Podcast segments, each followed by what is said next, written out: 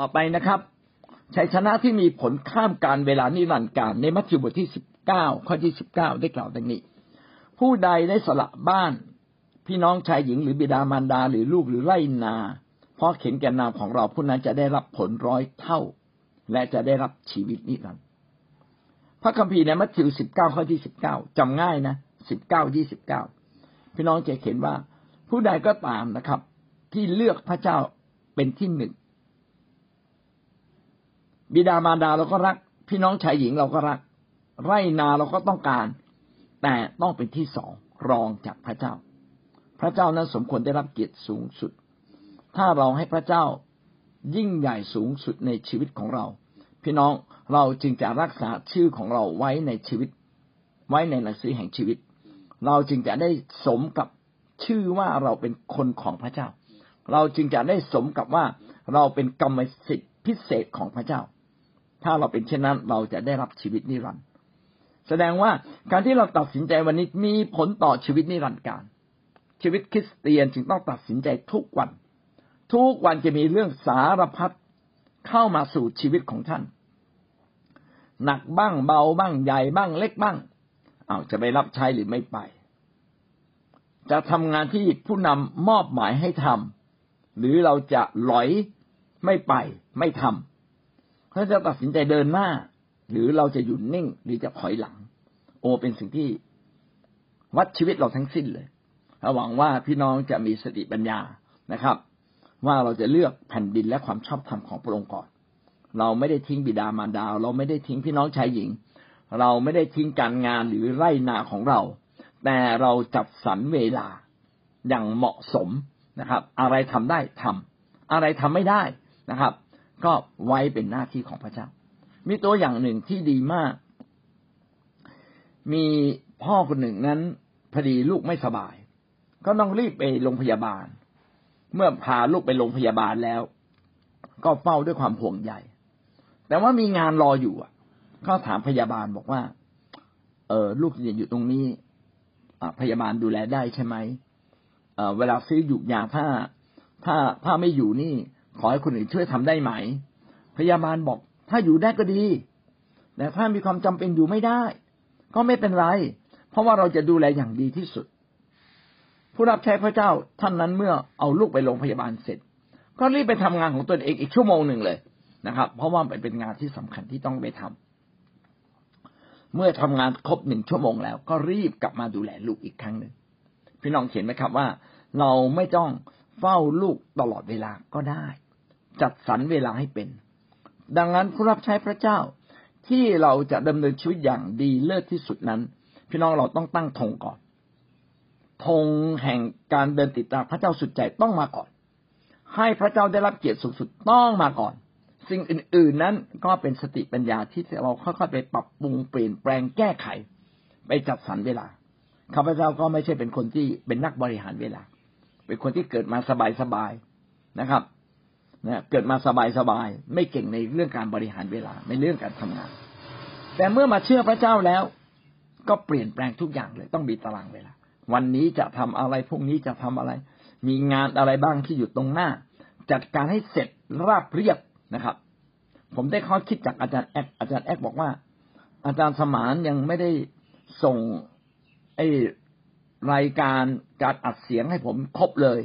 อาจารย์ค้างมาตั้งนานแล้วผมบอกผมกำลังดูแลอยู่อาจารย์แอ๊กบอกว่า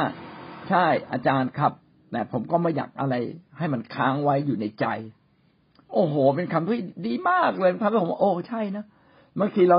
นึกว่าเราเป็นนักบริหารแล้วยังไม่ใช่ยังมีคนที่บริหารเก่งกว่าเราคือไม่ให้งานค้างอยู่บนโต๊ะเพราะว่าอาจารย์เขาบอกว่าอาจารย์นี่หลายเดือนแล้วนะ ผมก็เลยตัดสินใจเลยเอาเหยียดตัวเองจัดการให้จบนะครับมันก็จบอะไรที่เราคิดว่าเราจะทำให้จบมันจบจริงๆหวังว่าเราก็จะเป็นคนหนึ่งนะครับที่จัดสรรเวลาของเราอย่างดีเพื่อเราจะรักษาสิ่งที่เป็นนิรันดร์กาลรางวัลนิรันดร์กาลไว้ในชีวิตของเรา1โครินธ์15ข้อ40ถึงข้อ41ร่างกายสำหรับสวรรค์ก็มีร่างกายสำหรับโลกก็มีแต่ว่าศักดิ์ศรีของร่างกายสำหรับสวรรค์ก็อย่างหนึ่งศักดิ์ศรีของร่างกายสำหรับโลกนี้ก็อย่างหนึ่ง ร่างกายมีสองแบบร่างกายที่ในโลกกับร่างกายบนสวรรค์วันนี้เรามีร่างกายอยู่ในโลกนะครับร่างกายนี้ก็ต้องกินข้าวนะครับต้องกินอาหารต้องพักผ่อนต้องนอนต้องอาบน้ำต้องแต่งตัวนี่ร่างกายสำหรับโลกนี้แต่ร่างกายสำหรับสวรรค์ล่ะสวรรค์ไม่มีนาสวรรค์ไม่มี7-Elevenเพราะฉะนั้นร่างกายบนสวรรค์นั้นไม่ใช่ร่างกายแบบเนื้อหนังของคนในโลกนี้เป็นร่างกายฝ่ายจิตวิญญาณสามารถที่จะดำรงอยู่ได้ไม่ใช่โดยอาหารแต่โดยฤทธิ์เดชของพระเจ้าร่างกายของเขาดำรงอยู่ได้ร่างกายในฟ้าสวรรค์จึงเหาะเหินเดินอากาศได้เหาะเหินเดินอากาศได้และดำรงอยู่นิจนิรันดร์ตลอดไปเอาละนี่คือร่างกายในโลกและร่างกายในฟ้าสวรรค์ซึ่งแตกต่างกันร่างกายในโลกก็เป็นแบบเนื้อหนังต้องกินข้าวต้องนอนต้องพักผ่อนแต่ร่างกายบนสวรรค์นั้นมีสง่าราศีแล้วก็เป็นวิญญาณจิตที่ไม่ต้องอาศัยอะไรเลยนอกจากพระเจ้าแล้วก็ยังมีศักดิ์ศรีของร่างกายศักดิ์ศรีของร่างกายสำหรับสวรรค์ก็อย่างหนึ่งศักดิ์ศรีร่างกายสำหรับมนุษย์ก็อย่างหนึ่งเมื่อเราอยู่ในโลกเราก็ต้องพยายามใส่เสื้อผ้าให้มันเหมาะกับงานพี่น้องไปงานแต่งก็ต้องแต่งตัวให้มันดีนะครับไปทำนาเราก็ไม่ได้เอาชุดงานแต่งไปทำนาจริงไหมครับเข้าสวนเราก็เอาชุดเข้าสวนเสื้อแขนยาวนะครับอาจจะต้องมีหมวกอาจจะมีรองเท้าบูท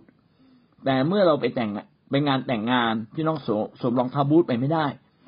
สวมรองเท้าแตะไปไม่ได้ก็ต้องสวมรองเท้าหุ้มส้นแต่งตัวให้มันดูดีเผ้าผมก็ต้องหวีน้ำก็ต้องอาบเห็นไหมครับว่า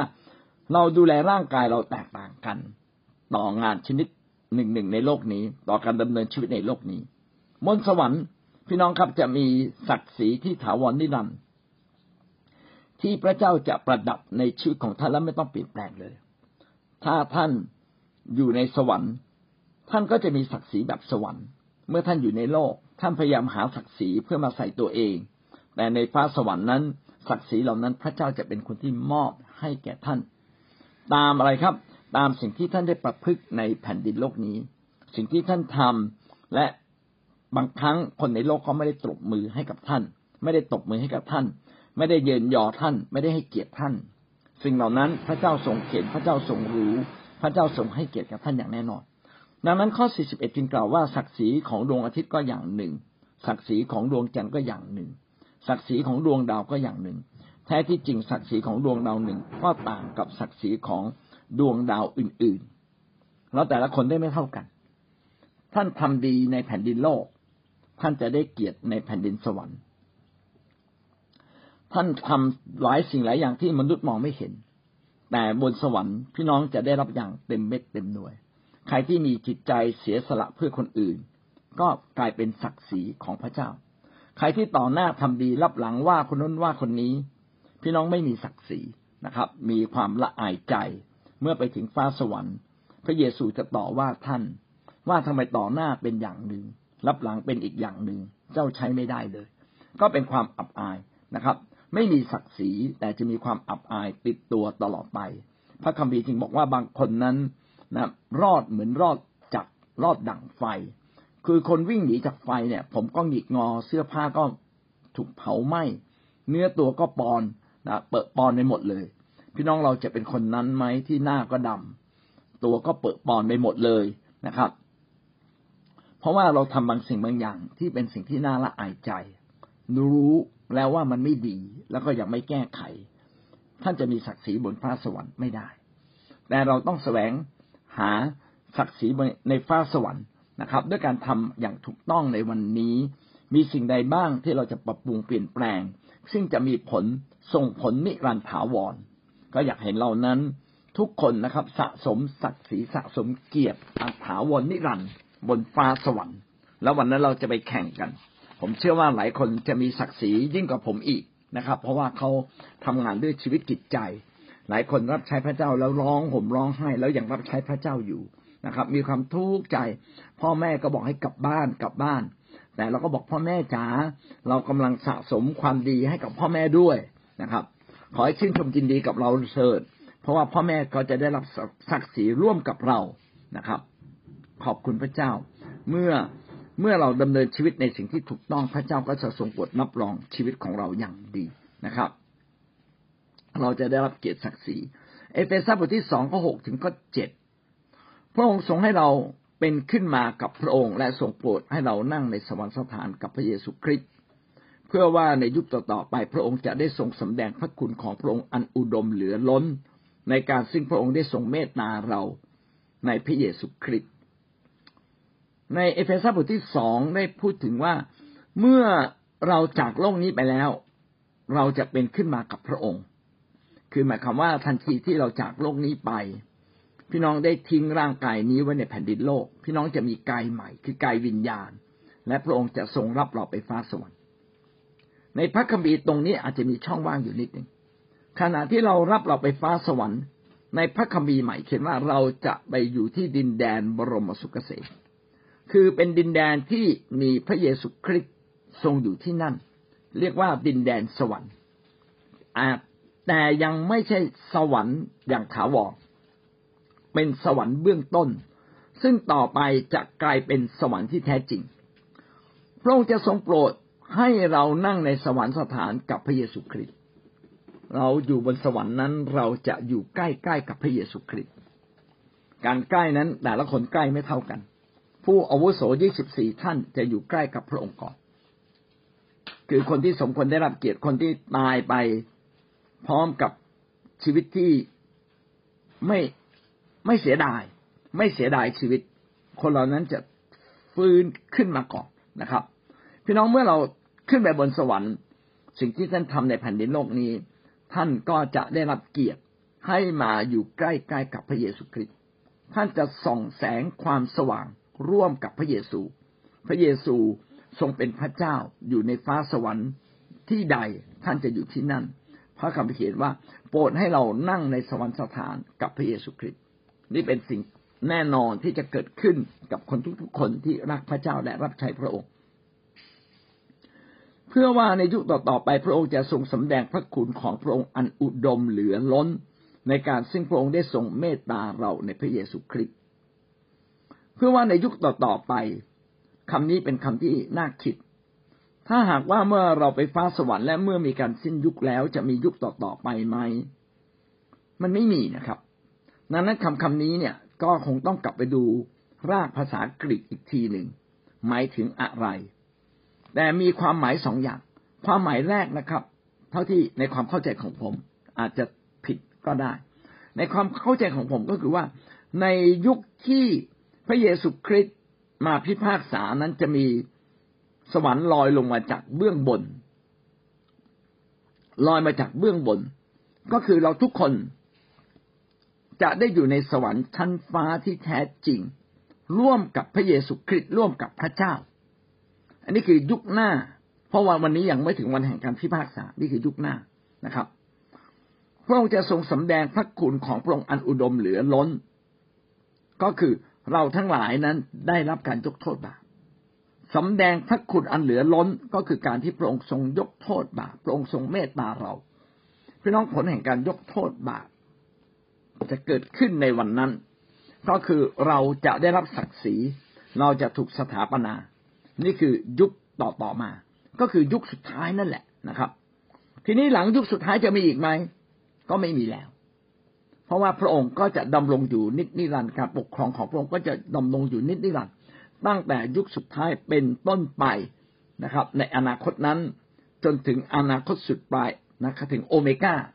าคือสุดท้ายก็เป็นช่วงเวลาเดียวกันกับที่พระองค์นั้นจะทรงนั่งอยู่ในสวรรคสถานทรงเป็นใหญ่ทรงครอบครองและเราทั้งหลายจะมีส่วนร่วมครอบครองกับพระองค์อันนี้น่าจะเป็นความหมายที่1ของคำว่ายุคต่อไป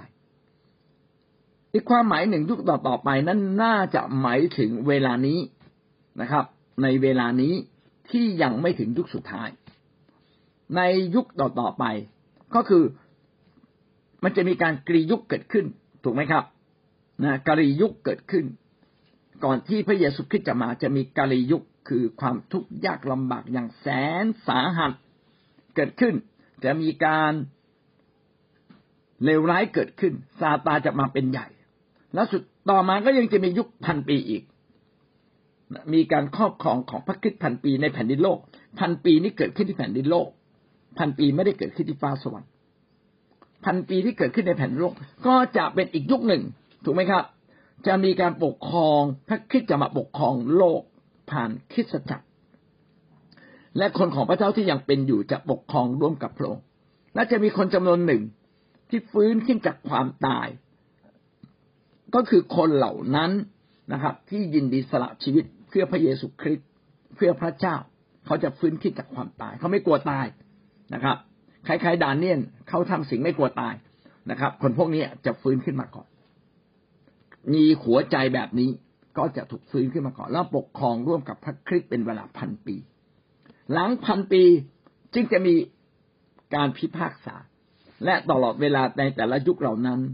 พระเจ้ายังมีพระเมตตาคอยช่วยเราอยู่ตลอดเวลาในกาลียุคนั้นพระเจ้าก็คอยช่วยเราด้วยความรักและเมตตานะครับในยุคพันปีพระองค์ก็สำแดงพระคุณอย่างยิ่งต่อโลกนี้จับมาไปขังไว้พันปีก่อนเพื่อโลกนี้จะสงบลงนะครับหลังพันปีมีการพิพากษาแต่ละยุคนั้นพระเจ้านั้นเปี่ยมด้วยความเมตตาสำหรับคนที่พระองค์ทรงรักอย่างยิ่งและจะพิพากษาคนที่ทำบาปและไม่ยอมกลับใจเช่นเดียวกันฮีบรูบทที่ 6 ข้อที่ 10เพราะว่าพระเจ้าไม่ทรงอธรรมที่จะทรงลืมการงานซึ่งท่านได้กระทำเพราะความรักที่ท่านมีต่อพระนามของพระองค์คือการรับใช้ธรรมิกชนนั้นดังที่ท่านยังรับใช้อยู่เป็นคำหนุนใจจากผู้เขียนพระธรรมฮีบรูว่าพระเจ้าจะไม่ลืมท่านการลืมการงานที่เราทำนั้นเป็นเหมือนการอธรรมดังนั้นจึงเขียนว่าไม่ทรงอธรรมเพราะว่าพระเจ้านั้นทรงยุติธรรมอะไรก็ตามที่ท่านเสียสละเพื่อพระเจ้าท่านไม่กินหนมเพื่อจะเอาเงินนั้นไปถวายพระเจ้าจะอวยพรท่านท่านถวาย10รสพระเจ้าจะอวยพรท่านทั้งแผ่นดินโลกนี้และในแผ่นดินสวรรค์พระเจ้าจะยกนิ้วยกย่องท่านว่าท่านทำถูกต้อง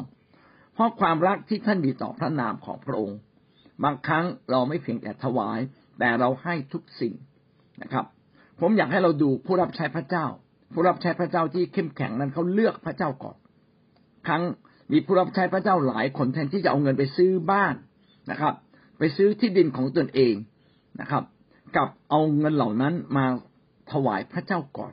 ให้งานของพระเจ้ามีที่ดินของตัวเองมีพระนิเวศของพระเจ้าก่อนที่จะมีบ้านตัวเองบางคนกว่าจะติดแอร์นะครับก็ต้องใช้เวลานานมากเลยเพราะว่าแอร์นี่ต้องเป็นเงินหมื่นนะครับก็ดูสิบ้านผู้รับใช้มีแอร์หรือยังถ้าไม่มีผู้รับใช้อยากได้แอร์ไม่ขอติดแอร์ให้ผู้รับใช้ก่อนแล้วจึงติดให้กับเราคือติด2เครื่องนึงติดให้ผู้รับใช้อีกเครื่องนึงติดให้เราแทนที่จะเสีย 15,000 ยินดีเสีย 30,000 นะครับเป็นต้นเมื่อท่านเห็นแก่นามของพระองค์พระเจ้าจะทรงไม่ลืมการงานที่ทำเพื่อพระองค์เลยพระคัมภีร์ยังเขียนไว้ว่าแม้แต่น้ำแก้วหนึ่งที่เราเอาไปมอบถวายแก่คนที่ยากลำบากที่สุดสตางค์บาทเดียวนะครับที่ท่านมอบให้กับคนที่ยากลำบากที่สุดพระเจ้าก็ทรงนับไว้เพราะว่าเมื่อท่านให้ด้วยความเต็มใจและจริงใจดังนั้นสิ่งเหล่านี้จึงมีผลต่อเรานิรันดร์กาลต่อไปยากอบบทที่ 1 ข้อ 12คนที่อดทนต่อการทดลองใจก็เป็นสุขเพราะว่าปรากฏว่าผู้นั้นทนได้แล้วเขาจะได้รับมงกุฎแห่งชีวิตซึ่งพระเจ้าได้ทรงสัญญาไว้แก่คนทั้งหลายที่รักพระองค์สิ่งที่สำคัญมากสำหรับชีวิตคริสเตียนคือทำอย่างไรที่เราจะไปถึงฟ้าสวรรค์ให้ได้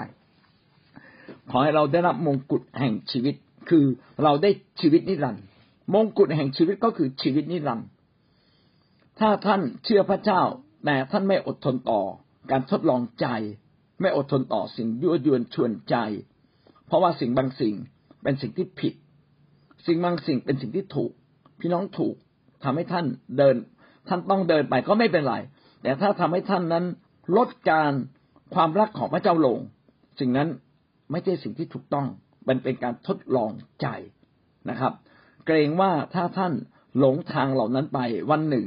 ท่านจะไม่ได้รับมงกุฎแห่งชีวิตหวังว่าชีวิตของเราจะไปถึงชีวิตนิรันดร์นะครับและเราจะได้รับมงกุฎสมกับที่เรานั้นอดทนต่อทุกสิ่ง ที่มายั่วยวนเราที่ทำให้เราเกิดความท้อแท้แต่เรายังตัดสินใจเลือกพระเจ้าที่ทำให้เรายากลำบากแต่เรายังตัดสินใจเลือกพระเจ้านี่แหละเราจะได้รับมงกุฎแห่งชีวิตชีวิตของท่านจะมีศักดิ์ศรีเมื่อเราเลือกตัดสินใจอย่างถูกต้องวิวรณ์บทที่3ข้อ5ผู้ใดมีชัยชนะผู้นั้นจะสวมเสื้อสีขาวเราจะไม่ลบชื่อผู้นั้นออกจากหนังสือแห่งชีวิตเราจะรับรองชื่อผู้นั้นต่อพระพักพระบิดาของเราและต่อหน้าเหล่าทูตสวรรค์ของพระองค์เราในที่นี้คือพระเยซูซึ่งเป็นตัวแทนของพระเจ้าได้ตรัสดังนี้ไว้นะครับว่าถ้าเราทั้งหลายนั้นได้ไปถึงแผ่นดินสวรรค์จริงสมกับที่เราได้ต่อสู้สมกับที่เราได้ฟาดฟันกับสิ่งที่ล่อลวงเราและเราเอาชนะความบาปเอาชนะตัวเราเองจนเราไปถึงฟ้าสวรรค์ถ้าเราไปถึงฟ้าสวรรค์ได้พี่น้องจะได้รับเกียรตินะครับสวมเสื้อสีขาวเราจะได้รับเกียรติในฐานะที่เราเป็นผู้ชนะโลกนี้ชนะโลกไม่ได้หมายความว่าเราชนะรางวัลที่1ถูกลอตเตอรี่ชนะโลกไม่ได้หมายความว่าเราจะต้องเป็นคนมหาเศรษฐีร่ำรวยนะครับชนะโลกก็คือเราไม่ได้ยี่หละต่อโลกนี้เลยเราเห็นโลกนี้เป็นแค่อุปกรณ์ของพระเจ้าผมไม่รู้สึกเสียใจเลยที่เพื่อนๆของผมนั้นรวยเป็นร้อยล้านบางคนก็รวยมากกว่านั้นบางคนก็ลำบากกว่านั้นนะครับแต่เขาเหล่านั้นไม่ได้ชีวิตนิรันดร์เพราะว่าเขาไม่ได้รู้จักพระเยซูคริสต์เสียดายที่เขาไม่รู้จักพระเยซูคริสต์นะครับเมื่อเราพูดเขาก็ยังไม่ฟังเราอีกน่าเสียดายเหลือเกินนะครับแต่ถ้าเราไม่พูดเนี่ยนะครับเราผิดนะครับเราต้องพูดนะครับเราต้องบอกว่าพระเจ้าปรารถนาให้ท่านมีชีวิตใหม่ที่ดีที่สุดและเป็นชีวิตนิรันดร์การไม่ต้องมารับเวรกรรมบาปอีกต่อไปพี่น้องที่รักครับถ้าเราชนะชีวิตในโลกนี้และเราไปถึงฟ้าสวรรค์พระเยซูคริสต์สัญญาว่าพระเจ้าจะให้เกียรติแก่เราเหมือนกับได้สวมเสื้อสีขาวตลอดเวลาที่เราเดินกับพระเจ้าอย่างสุดใจวันต่อวันชื่อของเราก็ยังคงอยู่ในหนังสือแห่งชีวิตแต่ถ้าเราตัดสินใจผิดและเราลดหย่อนในการเดินกับพระเจ้าพอโบสถ์อยู่ไกลหน่อยไม่ไปแล้วอันนี้เรากำลังลดหย่อนในการเดินกับพระเจ้าเกรงว่าชื่อในหนังสือแห่งชีวิตนั้นจะเลือนหายไปเราถูกล่อลวงเรื่องบาปทางเพศเรื่องเงินทองเรื่องเกียรติยศชื่อเสียงสิ่งเหล่านี้ก็สามารถพาให้เรานั้นหลงทางพระเจ้าไปเกรงว่าเราจะไม่รักษาชีวิตฝ่ายพระเจ้าแต่เราจะไปแสวงหาชีวิตฝ่ายโลกถ้าเราเป็นแบบนี้ก็เกรงว่าชื่อของเราในหนังสือแห่งชีวิตมันจะถูกลบออกมันจะเลือนลางไปแต่ถ้าเราเดินกับพระเจ้าอย่างเต็มที่ชนะทุกอย่างชนะเรื่องการล่อลวงทางเพศชนะเรื่องเกียรติยศชื่อเสียงชนะเรื่องความสะดวกสบายทรัพย์สินเงินทองถ้าเราชนะในสิ่งเหล่านี้พระเยซูคริสต์บอกว่าเราจะรับรองชื่อผู้นั้นต่อพระพักตร์พระบิดาพระเยซูจะมารับรองชีวิตของเราความชอบธรรมของพระองค์จะคลุมชีวิตของเราไว้เพราะว่ามันจะมีหลายครั้งที่เราทำผิดและเราอธิษฐานสารภาพบาปและความผิดเหล่านั้นก็ยังมีอยู่บ้างในตัวเรานะครับฝ่ายนิตินัยนั้นหมดแล้วฝ่ายพฤตินัยยังแฝงอยู่บ้างแต่ความชอบธรรมของพระองค์ก็จะปิดชีวิตของเราพระเยซูก็จะรับรองว่าพระองค์เจ้าข้านี่คนนี้จุดไม่ต้องก็เอ่ยชื่อตัวเองไปนะครับคนนี้คือคนที่เราได้ไถ่ไว้แล้วแล้วรักษาชีวิตเขาจนถึงวันสุดท้ายขอพระเจ้ารับเขาสู่สวรรค์พระเจ้าก็หลับหูหลับตาเลยนะครับเมื่อพระเยซูรับรองก็เอาเลยขึ้นสวรรค์ไปถ้าพระเยซูบอกว่าไม่ได้พระเจ้าก็บอกไม่ได้ถ้าพระเยซูบอกว่าได้พระองค์ก็หลับหูหลับตาเอาตามที่พระเยซูว่ามานั่นแหละนะแท้จริงยัดไส้ไว้หน่อยนึงนะครับว่าชีวิตเราไม่ได้ดีพร้อมด้วยการประพฤติแต่เราดีพร้อมเพราะว่าพระเยซูคริสต์นั้นทรงเป็นพระเจ้าที่ปกคลุมให้เรามาถึงความชอบธรรมต่างๆพี่น้องจะเห็นว่าสิ่งที่ถาวรนิรันดร์การก็คือการยึดพระเจ้าไว้เมื่อท่านยึดพระเยซูคริสต์ผู้ทรงมีชัยชนะท่านก็จะมีชัยชนะนิรันดร์การตลอดไปโอ้ขอบคุณพระเจ้า สำหรับถ้อยคำของพระเจ้าในเช้าวันนี้นะครับ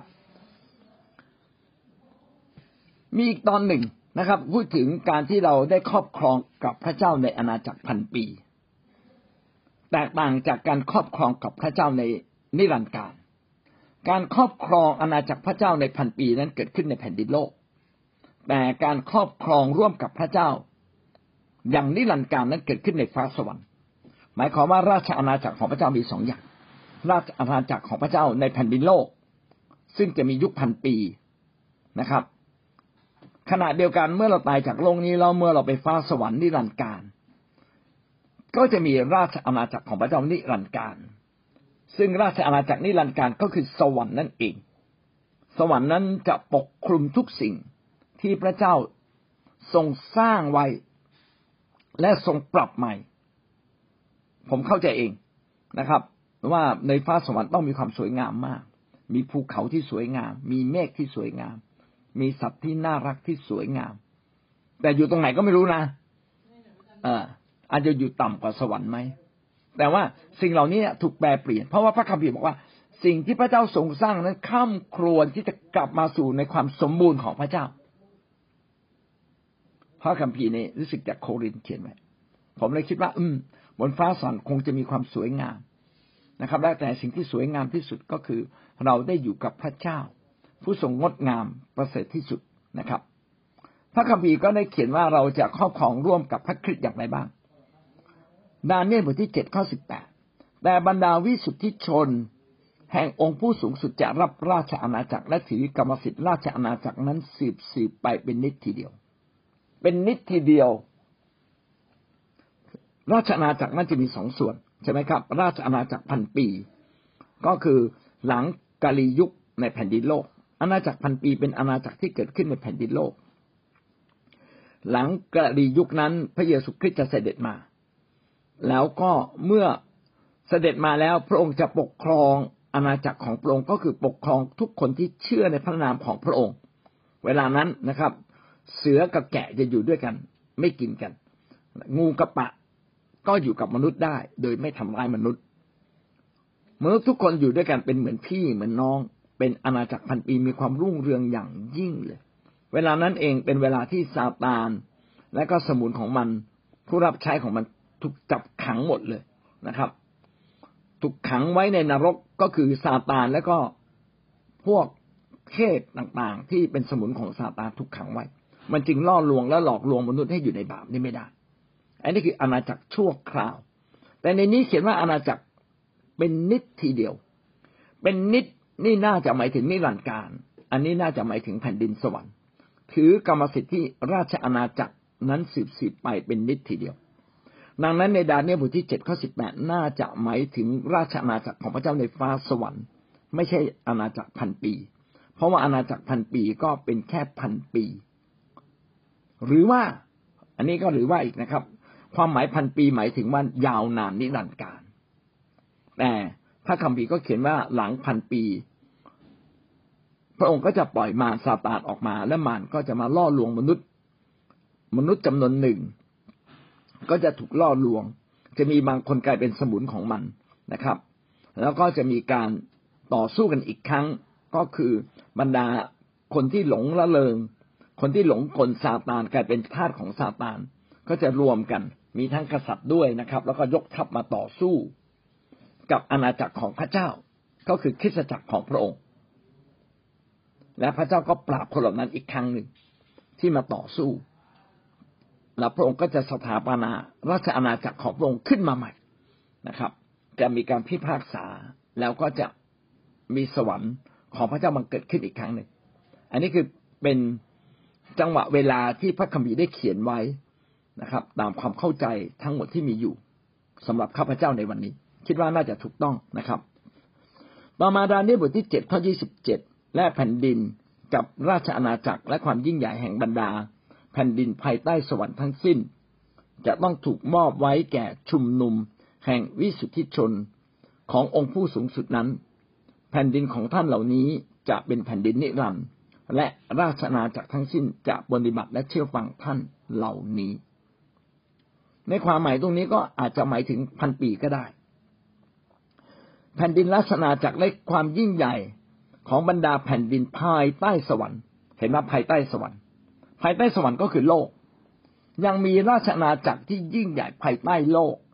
ที่ถูกมอบไว้แก่ชุมนุมแห่งวิสุทธิชนของพระเจ้าสูงสุดชุมนุมแห่งวิสุทธิชนก็คือคนที่มาเชื่อพระเจ้าเราได้ชื่อว่าเป็นคนที่บริสุทธิ์แล้ววิสุทธิชนก็คือคนบริสุทธิ์เราคือคนบริสุทธิ์ของพระเจ้าและคนบริสุทธิ์ของพระเจ้านี้ต้องร่วมกันอยู่ในสังคมหรืออยู่ใน